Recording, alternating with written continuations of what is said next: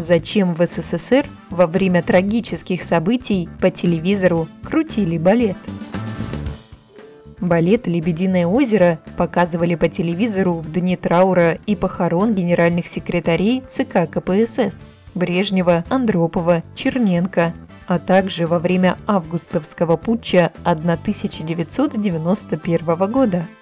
Власти хотели оградить граждан от информации, чтобы предотвратить массовые волнения. Но вместо новостей нужно было что-то показывать. Веселые развлекательные передачи были бы неуместны, а вот балет с его торжественной музыкой пришелся как раз кстати.